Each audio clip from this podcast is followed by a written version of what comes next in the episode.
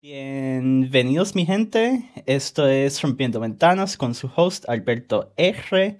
Y en el día de hoy vamos a estar hablándoles sobre el bilingüismo y cómo es que se percibe esto en varios países. Y para ayudarnos en eso hoy tengo un invitado especial, eh, una amiga muy querida, eh, Brea, que es de Madrid, ¿no? Sí, de Madrid. Muy buena, muy buena. Y nos va a ayudar a comparar cómo es que se, están las clases de eh, inglés u otros idiomas en la escuela. Eh, para empezar quisiera dar un poco de trasfondo, eh, porque me imagino que esto allá en España no, se los enseñan porque tenían sus propios líos, pero eh, en Puerto Rico, luego de la guerra eh, hispano-cubana-americana, que se le trasladaron eh, las últimas pertenencias coloniales de España a Estados Unidos, en Puerto Rico se intentó imponer el inglés como idioma oficial en todas las escuelas en muchos casos trajeron maestras ringas americanas a enseñar en Puerto Rico eh, sin que supieran español. En muchos casos te puedes imaginar eh, lo bien que salió todo. Seguro que fue fantásticamente. Eh, Seguro. hay hasta películas de los líos que traía. O sea. Lamentable. E-, eventualmente eh, supimos dejarlo y pues que en, las escuelas públicas se enseñara nuevamente eh, en español, pero el, eh, inglés siempre ha estado ahí. por razones obvias, los americanos quieren que todos sus territorios se hable el inglés, a pesar de que en Puerto Rico siempre ha habido cierta resistencia a eso. Yo soy uno que piensa que sí es bueno que esta resistencia la haya, pero hoy día también pienso que no, nos debemos limitar a un solo idioma, porque eh, e, eso de por sí también trae varias actitudes eh, negativas que normalmente uno asocia más con el conservadurismo en los países anglos y también allá en España con esta controversia reciente en eh, contra de las lenguas minoritarias. Sí, definitivamente está muy atado a, ciertas, ciertas actitudes, a ciertas mm, opiniones sobre cómo debería ser el mundo, cómo deberíamos tratar a gente que no habla de la misma manera. Y... Entiendo la preocupación. para resaltar este punto, que quisiera mencionar que no hace tanto tiempo que la gente común y corriente en muchas partes del mundo hablaba más de un idioma porque lo necesitaban en su vida. Esto del monolingüismo es algo que realmente surgió eh, junto a la creación de los Estados-naciones hace hmm. siglos, siglo y pico. O sea que... Sí, el, el mercader portugués a lo mejor hablaba portugués y también hablaba cualquier idioma que tuviese que hablar en India, porque tenía que hacerlo. En el caso de Puerto Rico, eh, era bastante común que la gente hablara eh, español junto a algún segundo idioma, eh, a menudo francés, holandés, inglés, que son los idiomas que se hablan en nuestras islas hermanas que nos rodean que lamentablemente como eh. que le hemos dado la espalda en estos últimos 100 años por toda esta cuestión. Bueno, eh, vamos a pasar a eh. cómo... Bueno, primera pregunta. En la escuela, allá en España, la madre del español, como muchos la conocen en Puerto Rico. Eh, ¿Les enseñaron otros idiomas en la escuela? Eh, vale, es decir, sí, sí, desde el primer momento, desde los primeros años el inglés está ahí. Desde el principio. Ok. Casi desde, el, casi desde el principio, no en la, en la guardería, en los primeros años a lo mejor no. Guardería siendo eh, preescolar, para que sepan. Sí, eso, guardería preescolar. Eh, esos años no, pero en cuanto empiezas lo que es aquí primaria, la educación primaria, sí. los primeros seis años desde el principio estás dando ya un poquito, poquito de inglés. Muy eh, importante notar ese aspecto, porque en muchas escuelas en Puerto Rico se tiende a como que posponer un par de añitos más, eh, aunque los pedagogos dicen que para aprender un segundo idioma realmente se debería eh, comenzar lo más antes posible. Sí, porque es mucho más plástico el cerebro, se, se te queda todo mucho más fácil. Es cuanto antes mejor. A mí, a mí me costó bastante aprender inglés. Yo le tenía, hoy en día lo manejo muy bien, pero yo le tenía mucho asco al principio. Años, estuve años suspendiendo inglés aquí, allá, en todas partes, todo el rato. me daba estampazos cada exámenes, ¿no? Eh, ¿Y, eso por, las clases o había otras razones por eso? En mi, en mi caso en particular fue que yo era en particular un niño que si le frustraba algo no le, si me frustraba algo, pues ya íbamos en mal camino. Y entonces me frustraba, no le ponía mucho esfuerzo, suspendía, me frustraba más. Y, en general, y no fue hasta que tenía unos 14 años, esto empieza, en primaria empieza con 6, o sea que esto fue de, pues 8 años más tarde o así. No fue hasta con 14 años o así que le cogí, dije, bueno, ya lo he cogido un poco más y entonces ya fue más fue un poco más fácil para adelante, pero no, al principio yo... Y en general es una cosa que no, no llevamos muy bien, al menos en mi clase, ya para extenderlo un poco más a otras personas, porque he hablado de mi experiencia personal, pero yo viendo a las personas en mi clase, la mayoría de ellos no lo tomaban muy bien el inglés. Nos costó a todos muchísimo tiempo. No sabría decirte muy bien por qué. Yo, tengo mis sospechas de por qué. Eh, obviamente se basan en mi eh, experiencia eh, como New Yorker en Puerto Rico, que veía lo absurdo que era a veces eh, los métodos y los trucos que intentaban usar para enseñarle a mis compañeros de clase hmm. el inglés, que para alguien que ya lo conocía muy bien eran como que... Ah, no tenía mucho sentido. No, iban por buen camino, ¿no? ¿Qué hacían? ¿Qué hacían? ¿Qué tipo de cosas hacían? Bueno, eh, yo, recuerdo que de, muy chiquito eh, hubo como un año entero que lo único que nos intentaron enseñar realmente eran palabras independientes en inglés que para aprender un idioma... Mm, para comunicar no tiene mucho sentido. Tal vez para eh, poder pronunciar y reconocer el nombre de marcas. Hasta ahí llega este método. Eh, sería como si oh, tú y yo nos sentáramos con un diccionario de japonés y intentáramos memorizarnos todos los símbolos individuales Ay, Dios. Para entonces luego no saber cómo usarlos. Eh, también, eh, sí, eh, cosas relacionadas a la pronunciación. muchas de, las maestras de inglés no son, tú sabes, nativas del inglés. que eso está sí, bien. Son ellas, ellas mismas son bilingües, sí.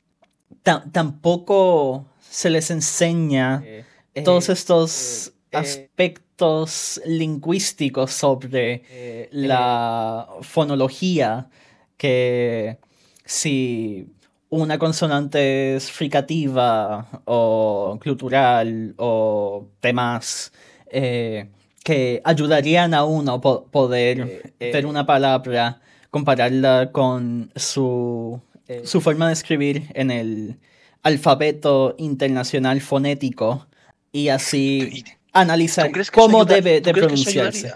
Yo, yo pienso que un buen maestro o maestra de la lengua debe por lo menos saber estas cosas, aunque no puedan ellos mismos reproducir estos sonidos o ponerlos en práctica, porque eh, eso es algo que se ha demostrado que ya desde muy temprana edad, si uno no escucha ciertos ruidos a su alrededor, eh, como sonidos lingüísticos, el cerebro simplemente aprende a ignorarlos. Y es algo que eh, lleva a muchos cuando aprenden idiomas ya de adultos a adquirir un acento particular, porque el idioma con el que se criaron no tiene ciertos sonidos. Así que tienen que usar parecidos. Sí, sí, es como, es como los, los, ingleses que no pueden hacer la doble, la R, la, la, trill, eh, no sé cómo se dice en español, de trill. Eh, la, sí, la R. La R corrida. Sí, que se llama. Exacto. No sé cómo se yo, dice. Yo no la puedo hacer muy bien tampoco, de hecho. La, la tengo que sustituir con eh, la, la R que no, no, existe realmente en español, sino eh, que se, se, crea en la garganta en vez de em, la, la lengua. En el paladar, en vez del paladar, sí, con la lengua, sí. Pues, por, suerte, en alemán se hace igual, así que al venirme acá no tuve que preocuparme por eso. Menos, menos mal. menos mal. Großdeutsch. Großdeutsche. Yo sí, es verdad, lo de, lo de oír sobre todo. Yo eh, aprendí más por mi cuenta que en, el, en, lo que se refiere al lenguaje. Aprendí más por mi cuenta que en el colegio.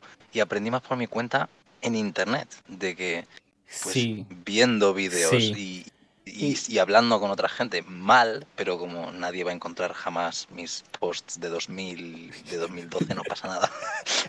Deja que los ponga en Twitter. Luego. No.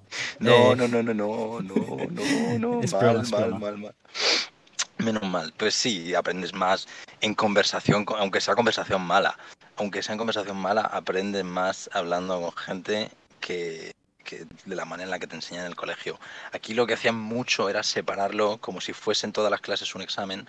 Lo separaban en, vamos a hacer una clase de pronunciación, vamos a hacer una clase de gramática, vamos a hacer una clase de vocabulario lo cual no sé si viene bien. Lo que separa mucho todos los aspectos del lenguaje, ¿no? Pues pues, sabes hacer cosas individuales. No era eh. realmente particularmente bueno. Idealmente, pues sí, se combinarían en, la enseñanza. O sea, se presentarían todos a la vez como un. como algo entero que esto realmente no se puede separar si uno lo quiere poner en práctica todo a la vez. Sí tiene su utilidad en términos de corrección. O sea, uno, una vez uno ya ha llegado a un nivel en un idioma en que lo puede hablar, si no con fluidez, sí con eh, proficiencia.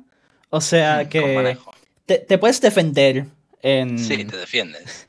E, en el lenguaje, aunque suenes que sí rarito y hagas errores.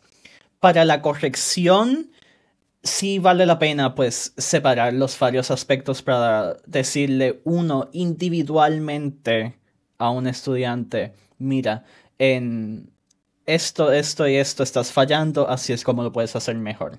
Pero obviamente en las escuelas eh, se dificulta esto, porque ya de por sí están dedicándole tanto tiempo a estos detallitos que por sí solos no son tan importantes como el entero. Así que e, eso definitivamente es algo que se debería cambiar. Y como dijiste, eh, tú aprendiste mucho más por tu cuenta consumiendo eh, eh, medios en inglés, ¿no? Me pone una película en inglés y ponía subtítulos o las al principio no te enteras de nada, no te enteras de nada, de nada. Pero solo por el por tener el sonido vas cogiendo un poquito la estructura de la frase. Dices, ah, esta palabra sale mucho. ¿Será? ¿Qué será? Ah, es, significa yo. Ah, bueno. Yo, yo me atrevería a decir que, salvo por unas, qué sé yo, 10% de las personas que no, tienen, no quieren nada que ver con el inglés, en Puerto Rico esto no presenta un problema porque estamos inundados constantemente por medios americanos en inglés, tanto en la música como en la televisión, el cine, los videojuegos y por último el internet. En Puerto Rico no existe realmente eh, una red una red de medios eh, locales que pueda competir con eh, este tsunami de contenido que pues lo tenemos a la mano. El problema, eh, entonces, diría yo, tiene mucho más que ver con la educación y actitudes políticas respecto al inglés y al bilingüismo en la isla. Allá, ¿por, qué es que se les dice que tienen que estudiar el inglés en la escuela? Pues, porque, bueno, es que es el, lenguaje mundial. te, lo, te lo dejan muy claro desde el principio. El inglés es el lenguaje del mundo. Todo el mundo habla inglés. Y si no hablas inglés, no, no vas a tener trabajo. ¿Quién te va a contratar eh, si no sabes hablar inglés teniendo al de al lado uno que tiene tu mismo grado y tus mismas notas, pero que además sabe inglés? Y eso es en España. Sí, y te lo dejan muy pero porque sobre todo aquí tiene lo de ten en cuenta que aquí tenemos llevamos teniendo un problema de luego ya habría que entrar en si realmente es un problema o no y de quién es la culpa. Pero aquí, y esto se quejan todos los políticos, eh, fuga de cerebros, ¿no? Aquí se va todo el mundo a trabajar fuera. Eh, en Puerto Rico, hasta que nos chocó la última crisis financiera en el 2006, eh, llegamos un poquito más temprano que el resto del mundo. Eh, de, los 90 al 2006 eh, era lo mismo. Eh, y eh, ahora, pues, 14 años después no, hemos podido resolverlo, aunque ahora la gente que se nos está yendo de este María tiende a ser de un grupo más mixto. Sí. Hmm. Así pues que... aquí se van sobre se van en efecto sobre todo jóvenes. Entonces, aunque no les gusta, lo saben saben que va a pasar. Lo más probable es que saben que lo más probable es que te vayas. Entonces ya te vienen con, mira, mmm, viendo las circunstancias, lo más probable es que te venga bien aprenderlo. Y no están equivocados, supongo. No, no, no, no lo están. Pero la cuestión es que la gente o siente que eh, cuando se va del país tiene el derecho de imponer su propia lengua eh, sobre la gente a donde vaya, que me parece del todo hipócrita, o eh, simplemente no saben por dónde empezar porque el sistema educativo les falló en cada paso hasta ese momento. y yo pienso que parte de la razón por eso es que mencionaste que el inglés a ustedes se les presenta como esta lengua mundial, lengua franca, lengua vehicular.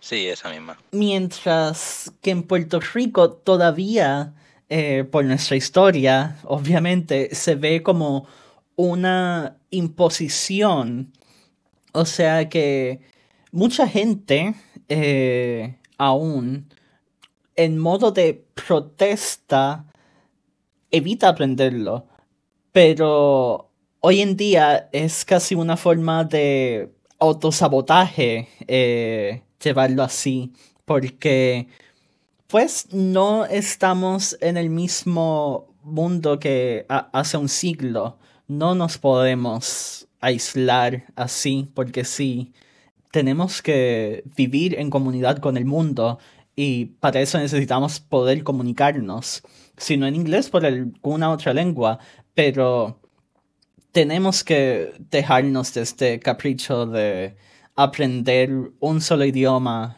y pensar que estamos listos para el resto de nuestra vida porque las cosas van a seguir cambiando y yo no veo que eh, esta tendencia cambie de tarde a la mañana. No, definitivamente no pronto. Eh, yo entiendo el, impulso. Eh, obviamente no de una manera tan personal, porque España no, tiene la misma, no está en la misma posición, obviamente. Pero puedo empatizar con esa con ese impulso de... Pero sí, tienes razón, que es, es una forma de autosabotaje, aunque que sea una forma de autosabotaje entra en parte de la protesta, ¿no? Pero sí, no, eh, no, no, no, va a cambiar, definitivamente. No ahora, no ahora, no en el próximo año, no en las próximas décadas. A lo mejor en el futuro cambia. En 1700 era más el francés que el inglés, pero ahora mismo, eh, uff, en efecto, vaya, tienes que hacerlo. No, sobre todo, porque en efecto cada vez es más global todo, más globalizado los flujos del dinero y los flujos de la información y los flujos del capital y de la labor, todos van cada vez más lejos. Sin embargo, hay que poder hablar. Sin embargo, ¿quieres saber eh, lo, que los boricuas dicen en el censo acerca del el bilingüismo? O sea, ¿cuántos hablan inglés y otros idiomas en casa en conjunto? A ver, a ver, a ver, a ver. Eh, dicen que como cada cuatro eh, de cinco casas hablan inglés. Que si has vivido en Puerto Rico, te va a parecer muy, muy raro ese número. ¿Cuatro de cada cinco casas hablan inglés en casa? Sí. Eso es sorprendente. Eso me, sorprende bastante, la verdad. Y es, porque es embuste por completo. Se han hecho estudios desde que estos números ridículos salieron y parece que tiene que ver con que en realidad los políticos no son tan pendejos nada. Eh, en realidad la mayoría de la gente entiende lo que el imperio, o sea, los Estados Unidos valora y en sus censos contestan de acuerdo a eso para cultivar una imagen más favorable de la isla. es, yo, yo cuando yo cuando descubrí esto se me voló la cabeza. Es, un truco a nivel de isla, no puede ser. Y sin nada de coordinación, salvo por unos cabrones llamados el Partido Nuevo Progresista, que a partir de los años 90 comenzaron a impulsar esta agenda de asimilación a los Estados Unidos para así impulsar la estabilidad para Puerto Rico. El problema es que en términos materiales no han sido muy... Em, se me escapa la palabra. Em, successful. Exitosos, sí. Exitosos eh, en su lucha. Así que básicamente terminan mintiendo en todo para intentar llegar a lo que quieren. Y obviamente los Estados Unidos y todas sus agencias de inteligencia y de Estado y demás van a ver el truco. O sea que no, ayuda a nadie. Lo, único que hace realmente es que nos hace más difícil eh, a nosotros, que a nosotros eh, estadísticos y investigadores buscando cómo mejorar varios aspectos de vida en la isla porque los datos oficiales son basura. Ya, que oscurece mucho las aguas, ¿no? Sí. No, te, no sabes realmente. Uf, ya. Eh, tanto con esto de la lengua como con aspectos raciales, eh, de aspectos financieros. Eh. Dios. Pero ok. Si e, en la isla tenemos este problema con el bilingüismo de que, ok, no se hace un buen trabajo en la escuela de enseñarle a los chicos cómo hablar inglés y tampoco sabemos oficialmente cuánta gente realmente es bilingüe en la isla. ¿Qué se puede hacer al respecto? Bueno, hay alguna gente que eh, ha decidido estudiar esto a fondo y algo que nos ha ayudado mucho ha sido de hecho, la diáspora boricua en Estados Unidos, que en gran parte sí es bilingüe de una manera concreta, visible, que podamos medir científicamente. ¿Cómo ha ayudado esta diáspora al... Bueno, porque en las comunidades boricuas en Estados Unidos como el barrio de East Harlem en Nueva York o en Chicago, en Miami, Orlando, etc. En estas comunidades es común aún oír el español en la calle, el español puertorriqueño. Pero obviamente esta gente para trabajar y ganarse la vida tienen que eventualmente eh, asimilarse algo a sus alrededores. Y eso quiere decir que ya 80, 100, 120 años después, hay boricuas que han vivido por generaciones fuera de eh, Puerto Rico, pero mantienen tanto el español como el inglés como lenguas maternas. Yo soy uno. Entonces, ¿cómo esta gente nos puede ayudar a los investigadores a buscar cómo medir el bilingüismo eh, en la isla? Bueno, han habido estudios que nos muestran que el spanglish o spanglish que esta gente habla en realidad es mucho más organizado de lo que uno creería. O sea, no es una mezcla al azar de ambos idiomas. No se trata simplemente de eh, coger una palabra de uno y meterla en otra. O a mitad de oración eh, cambiar de uno a otro sin razón. Sino que estos cambios intra oracionales tienen algo de orden. Sí, sí, sí, sí, sí. sí. Es, es, curioso que me digas eso porque el, aparte de que eh, esto es un poco realmente también lo que pasa con el, el inglés negro, ¿no? El, el AVE, el eh, African American Vernacular, que mucha gente dice es inglés roto, es inglés malo, pero no, hay reglas internas.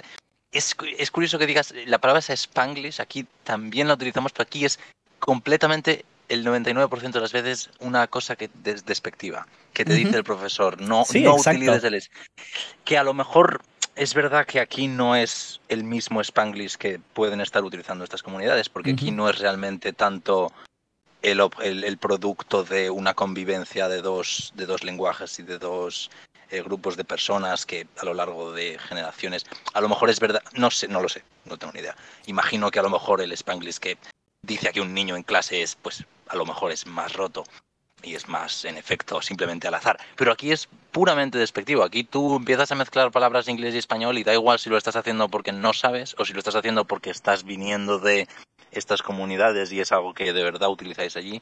Aquí te dicen, no, eso está roto, eso está mal, estás haciendo el... Es puramente despectivo, se trata aquí. Entonces me ha hecho, me ha hecho, me ha sido curioso que me lo mencionases, porque mi, mi memoria de, de eso, de mezclar inglés y español, ha sido siempre un... No, no, no, no, no, no. Tienes No se hace eso.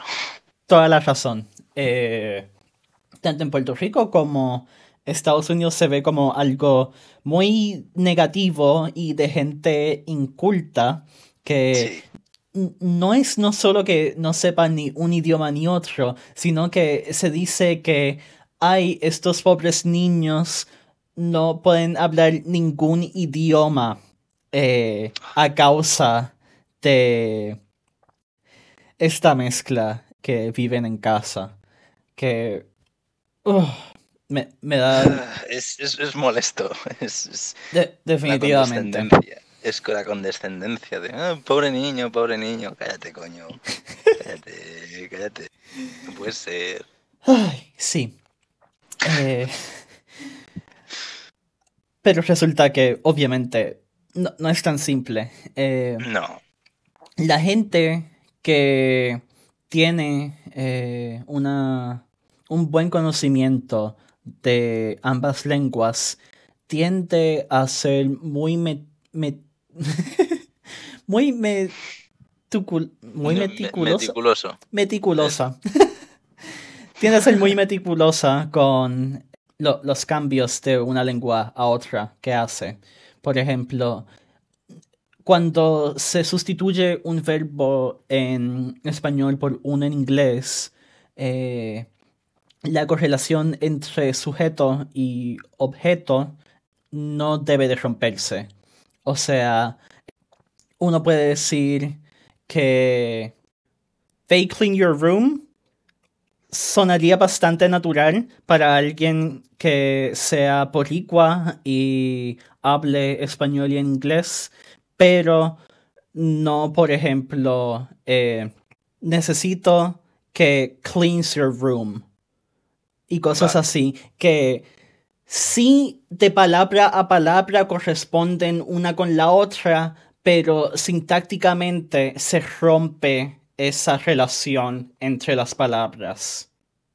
Sí, sí, sí. Am, aquí lo haces. Yo, por ejemplo, si yo hablase. Que curiosamente solo hago esto. Eh, aquí, por- por- obviamente, yo en mi día a día no tengo razón para utilizar el, el Spanglish. Curiosamente, solo lo hago con gente que conozco española que se ha ido a vivir a América. Y entonces a veces hablamos en inglés, a veces hablamos en español y a veces, en efecto, eh, hacemos la mezcla. Aunque en, en nuestro caso imagino que sería mucho menos riguroso. Pero sí entiendo, tiene que haber cierta. Hay una lógica interna que se mantiene en el cambio Sí, de palabras.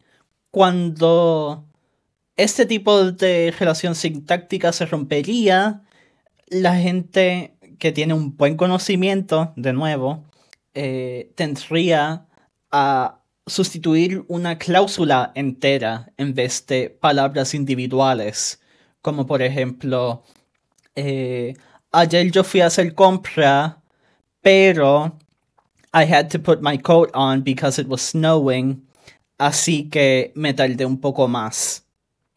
Claro, vale, qui- quitas un trozo entero porque no puedes. O cambias un trozo entero. O sea que no- las ideas que uno está comunicando se mantienen intactas en una sola lengua, aunque estén rodeadas por otras. Tiene sentido.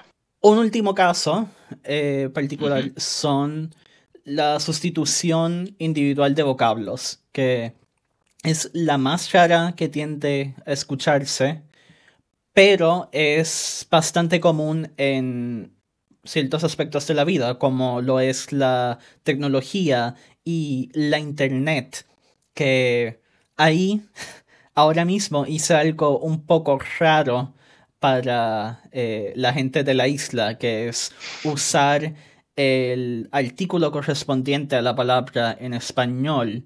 Eso es una diferencia entre ambas comunidades, que unas buscan eh, hacer esa mantener esa correspondencia de género de las palabras, mientras que en la isla se acostumbra más a llamarle a todos los objetos para cuales se use una palabra en inglés.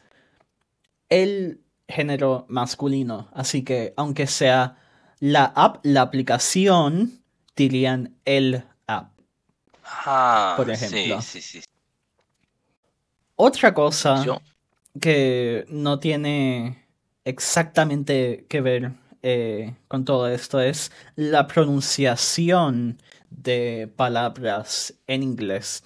Que entiendo que, digo, por experiencia propia, es algo bien distinto entre eh, el spanglish puertorriqueño y lo que se escucha allá en España. Es que las palabras para cuales no haya traducción, no haya calco que uno pueda usar en español, se dicen con una pronunciación del inglés, no se intenta adaptar al español. Uno dice, eh, añádeme de amiga en Facebook, no añádeme de amigo en el Facebook o Facebook ni nada por el estilo. Sí, depende. Es decir, mm, estoy intentando pensar yo en... Eh, eh, sí, por ejemplo, el, el, el, el mail de... Mm, mail, el, mail de Google. Ajá. ¿Ves? He dicho mail, pero cuando la gente se refiere al, Gmail, aquí dicen Gmail. Entonces, tienen una parte, dicen el, Gmail. Y, por ejemplo, el WhatsApp, aquí sí que lo llamamos WhatsApp como tal. Aunque sí que lo que hacemos es lo, lo, como que lo, borramos un poco. El WhatsApp. Es el WhatsApp. Entonces la pronunciación sí que es más españolita, ¿no? WhatsApp, en vez de WhatsApp. Es el WhatsApp. Y... Entonces es una mezcla curiosa, sí. Me, parece interesante que es algo que cuando los boricuas por primera vez entraron en contacto en masa con Nueva York, por ejemplo, que eso mismo era muy común en aquel entonces, aunque ya no. Por ejemplo, eh, en el español puertorriqueño tenemos muchas palabras que no son tan comunes eh, allá afuera que son el resultado de eso. Por ejemplo, parking, pronunciado así, escrito con Q y con U, no con K-I-N-G, es un resultado de eso. El closet, para decir el armario, eh, los bounty, para decir eh, papel toalla, cloro en vez de eh, perdón, Clorox en vez de cloro, etc. Aquí es que no sabría decirte si hay aquí realmente una, una tendencia. Aquí hay muchas... Estoy pensando, justo parking... Es que parking la pronunciación es muy parecida en español y en inglés, ¿no? Parking, pues supongo que tienes el par, que no, eso no lo tienes en español, dices más par. Sí, sí. Pero aquí sí que, nos quedamos con la K, ¿ves? Entonces, Sí, solemos quedarnos con el, spelling, pero cambiamos la pronunciación. Y, lo, como que quitamos todos esos sonidos que hacen en el, inglés con la A. En vez de decir A, A, dicen... Eh, si supiese más de lingüística y más de, fonología, podría explicarme mejor. Pero cogemos, sí, nos quedamos un poco con la palabra. Es el mismo sistema. Cogemos la palabra y simplemente eh, aplastamos las pronunciaciones de las sílabas al sistema de cinco sílabas. Sí, sí. Bueno, ¿cómo reconocer todos estos... Eh, todas estas particulares sobre cómo es que eh, la gente con buen conocimiento de ambos idiomas mm, los mezcla, nos ayuda para medir la tasa de bilingüismo en la isla? Bueno, si sabemos que estos son los únicos modos que un bilingüe considera aceptable de mezclar ambas lenguas,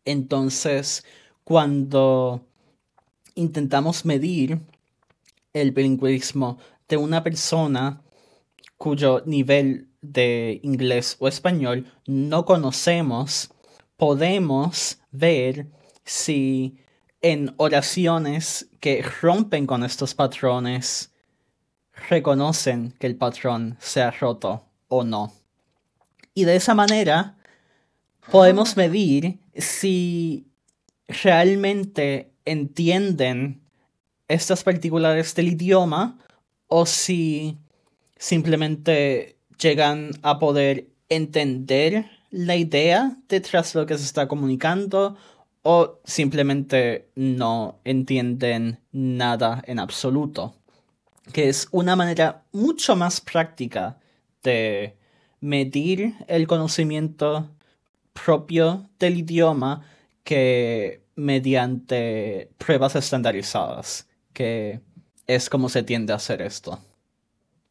Es, eso es curioso, es literalmente, en cierto modo, es poner pruebas, eh, perdón, no pruebas, trampas lingüísticas a la gente. Sí, exacto. es una trampa. Le haces una pregunta, pero se la haces un poco mal y, mira, y miras a ver si se da cuenta. Qué bueno, no puede ser.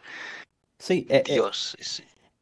esto es una técnica que realmente bastante vieja en inglés se le eh, conoce por el nombre de shibboleth, que... Mm, sí, un eh, shibboleth. Eh, originalmente era una palabra que se le pedía a la gente en guerra que pronunciara para saber si es un infiltrado o no, porque, volviendo a donde comenzamos, la gente que no se crió escuchando esta palabra probablemente no va a poder pronunciarla bien. No hay una masacre específicamente, la masacre de Perejil. Sí, en Haití y República Dominicana eh, se usó para llevar a cabo una masacre, sí. Joder, vaya, perdón, que, este, es que simplemente me ha venido a la cabeza. Sí, entiendo el concepto del, del, del sí. Es, una manera curiosa de llevar a cabo censos, pero si no te puedes fiar de los datos oficiales por ese, ese, ese tirada que hace el continente americano de asimilación, pues tiene sentido que tuvieses que utilizarla, aunque no fuese para... Basado en ese tipo de prueba, eh, resulta que la gente en Puerto Rico, en la isla, solo como un cuarto puede hablar el inglés con fluidez y como un 5% más que eso podría pero no se atreve y tal vez un 15% más allá de eso eh, lo pueden entender sin problema. Que yo pienso tiene que ver con eh, todo el contenido en inglés que recibimos. Porque hasta si no haces el esfuerzo para practicar el inglés y comunicarte en él, simplemente, como tú dijiste, por tener que si televisor, eh, cine y demás en inglés con subtítulos, te acostumbras al idioma inconscientemente ya a pasar de décadas. Sí, quieras, quieras que no, te apetezca o no, Mm, inconscientemente estar bombardeado por tanto estímulo. De todas maneras, eso son, es casi, un, o sea, un, 25 has dicho, un 25 puede, un 25 y luego un 5% más y luego encima de eso un 15% más. Eso es casi la mitad. Sí. Pensaría, pensaría que con, yo pensaría que, obviamente estamos hablando de la porción que entiende mejor el inglés, pero yo pensaría que sería más con, tanta, tanto bombardeo de inglés continuo. Es curioso que... Exacto. Eh, ahí entonces venimos eh, a nuestro segundo mito, que es que no solo un 80% de la población ya es bilingüe, sino que el país como tal, por sus por sus instituciones y sus medios, ya es bilingüe de facto. Simplemente no es el caso porque la mayoría de la gente eh, se lo perdería todo así. No nos podríamos comunicar si eh, de noche a la mañana cambiáramos todas nuestras gestiones eh, burocráticas a llevarse a cabo exclusivamente en inglés, como algunos quieren. O sea que tienes a un gobierno que pretende que es bilingüe ya, pero que conscientemente no utiliza el lenguaje, el, otro lenguaje, porque sabe que si lo hiciese no podría hacer nada en la isla. Exacto. Dios, qué fuerte. Y... La, la, realidad les está continuamente diciendo, ¿no? sí, sí, y la gente aún se niega a verlo. Eh, pero como creo que ya establecimos, es un problema porque eventualmente vamos a tener que adaptarnos, sea o por complacer a los federales o por cuenta propia. Y hay que romper con eh, estas actitudes si realmente queremos impulsar la enseñanza. Me, desespera un poco, eh, si no te has dado cuenta. Eh, hablar sobre estas cosas. Me ha, me ha, quedado claro, sí, sí, sí, no, no, me, ha quedado claro. Es, sí, entiendo que desespere, porque es un poco, no sé, yo, yo no, no, no quieres quererlo, pero no quieres estar en la situación en la que tienes que decir, vale, tengo que aprender esta cosa, por cojones, porque en algún momento lo voy a necesitar. Exacto. Pero, lo, pero, pero no quieres estar en esa situación. No quieres quererlo, pero lo tienes que querer. entonces es frustrante. Yo, mm, bueno, sí. Es una situación complicada. Sí, sí. Yo por pragmatismo es que quisiera impulsar la enseñanza del inglés en la isla. Porque además de los aspectos que sí eh, económicos y de oportunidades laborales y demás, también el inglés es la lengua franca del mundo. O sea que eh, no sería solo para comunicarnos con los anglos que quisiéramos aprender inglés, sino para toda la otra gente en el mundo que se encuentra en situaciones semejantes, que, vamos a ser sinceros, eh, un hindú cualquiera es más probable que conozca eh, algún lenguaje local e inglés que un, lenguaje local e español. Y si no, si evitamos aprender el inglés, por lo tanto, nos estaríamos privando de nuevas oportunidades sociales y de comunidad con otras gentes que ahora mismo no tenemos otra manera de comunicarnos con ellos. No vivimos en el universo de Star Trek donde todo el mundo tiene traductores automáticos eh, pegados a la camisa. Lo diré.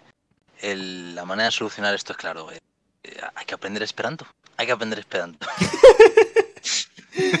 no, pero sí, tienes razón. El, aunque no es aprender inglés no solo sirve para comunicarse con el imperio inglés, eh, sea el americano, sea, bueno, Gran Bretaña, por importante piensen que son, tampoco lo son tanto, no solo es para comunicarse con esa hegemonía cultural, sino con todo el resto de la periferia que también están desgraciadamente sujetos a tener que aprender inglés por cojones. También, en efecto, hay que hablar con ellos. Yo supongo que me podría haber negado a aprender inglés, pero entonces no hablaría con mucha gente, en efecto. así nos conocimos, o sea, yo, creo que... Exactamente. Esta es la segunda vez que nos hablamos en español. No hemos hablado mucho en español, no. Solemos hablar más en inglés. En efecto, simplemente por, por el beneficio de todos los demás ahí. Exacto. Porque, sí, entonces es una prueba directa, en efecto. incluso nosotros, que los dos hablamos español, los dos hablamos el españolito, eh, hemos tenido y nos No nos hubiésemos conocido si no fuera el, mm. si no conociéramos el inglés además. Claro, entonces, pues hay un beneficio, en efecto. Quedamos que no, sea feo admitirlo o no lo hay. Bueno, creo que con eso ya he cubrido todos los puntos que quería cubrir. Eh, ah, sí.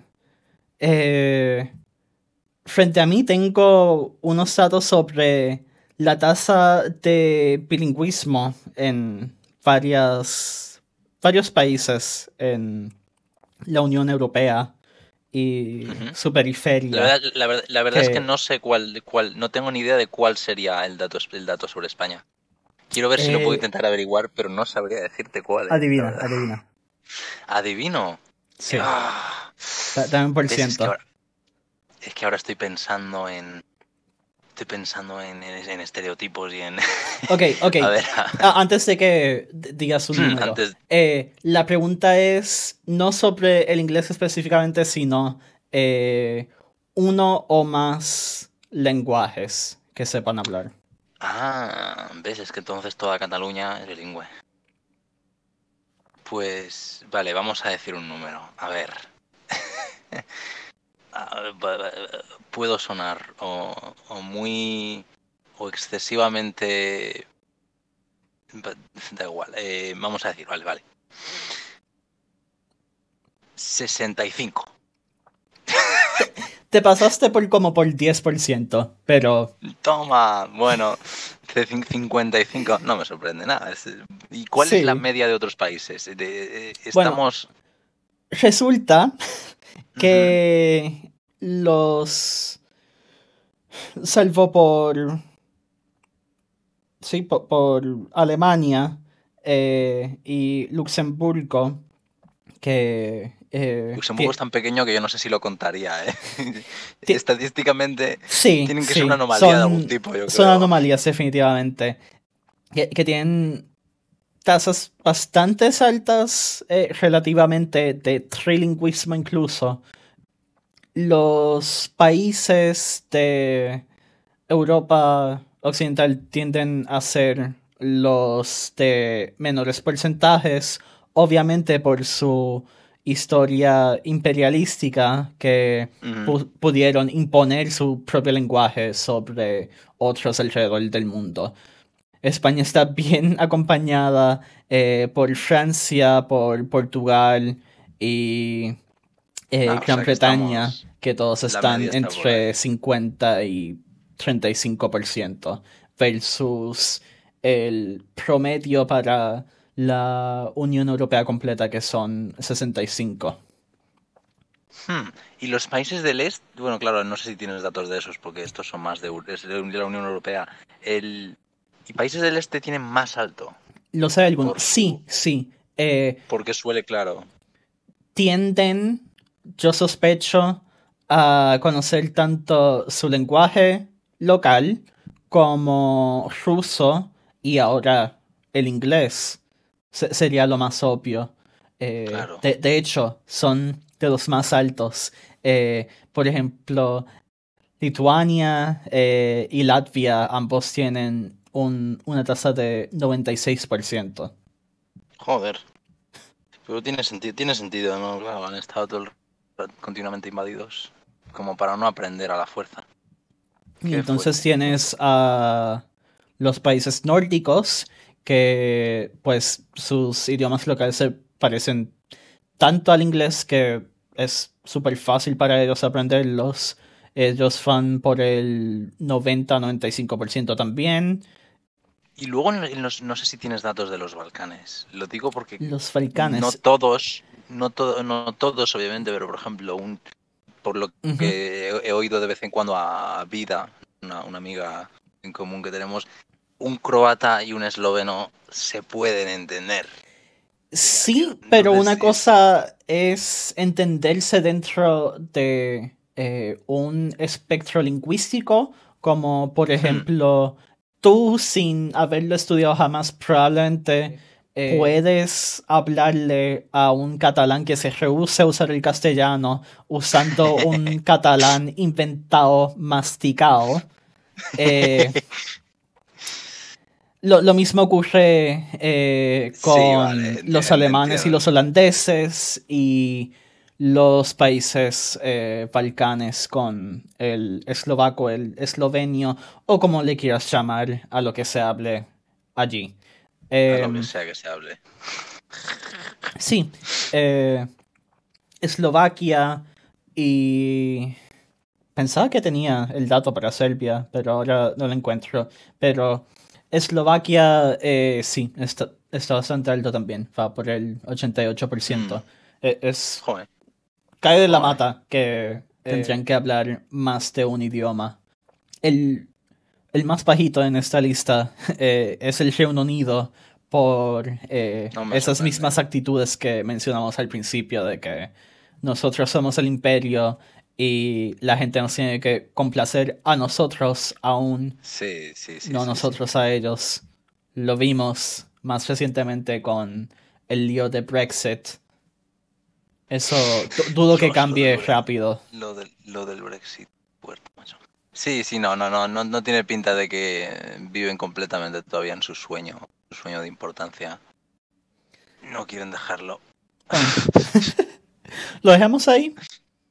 Eh, sí, vale, perfecto, perfecto, perfecto. muchas gracias. Pues gracias por unirte. Esto ha sido Rompiendo Ventanas. Nos puedes seguir en Twitter a arroba rventanaspod.